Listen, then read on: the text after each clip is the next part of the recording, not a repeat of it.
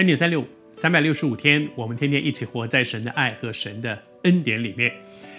这段时间，我们在分享耶稣基督在地上最后的那一段时间，那一个礼拜，我们称它为受难周，受难的日子。但是那个礼拜虽然是走向十字架为我们受难，但是却是从一个荣耀进耶路撒冷开始的。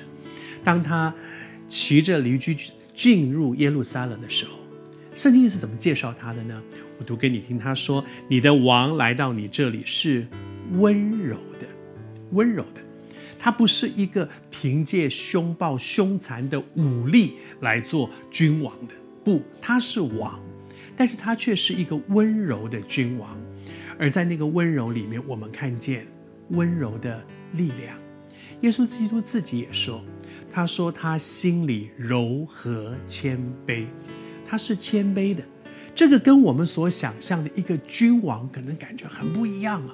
那个君王应该是孔武有力的，是那个大家都会惧怕他的。如果说错了话，做错了事，一刀就砍下来的，不是。他是柔和谦卑的，在旧约圣经里面也说，我们这一位君王他是怎么样的一位弥赛亚呢？这一位拯救者他是怎么样的一位君王，一位拯救者？他是奇妙的测试，他是全能的神，他是永在的父。后面说他是和平的君。这一位温柔的君王不是凭武力制造恐惧。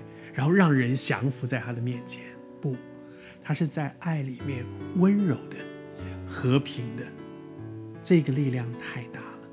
你看，耶稣基督在世上，他在地上的那那段时间里面，最后他其实是被钉死在十字架上的。他是一个小人物，一个木匠的儿子，他的一生就在那短短小小的那块地上。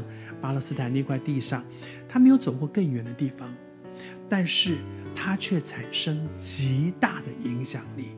直到今天，在这世上有那么多的人，历世历代有这么多的人，因着他的名，生命被改变，从今生到永恒，我们享受极大的恩典。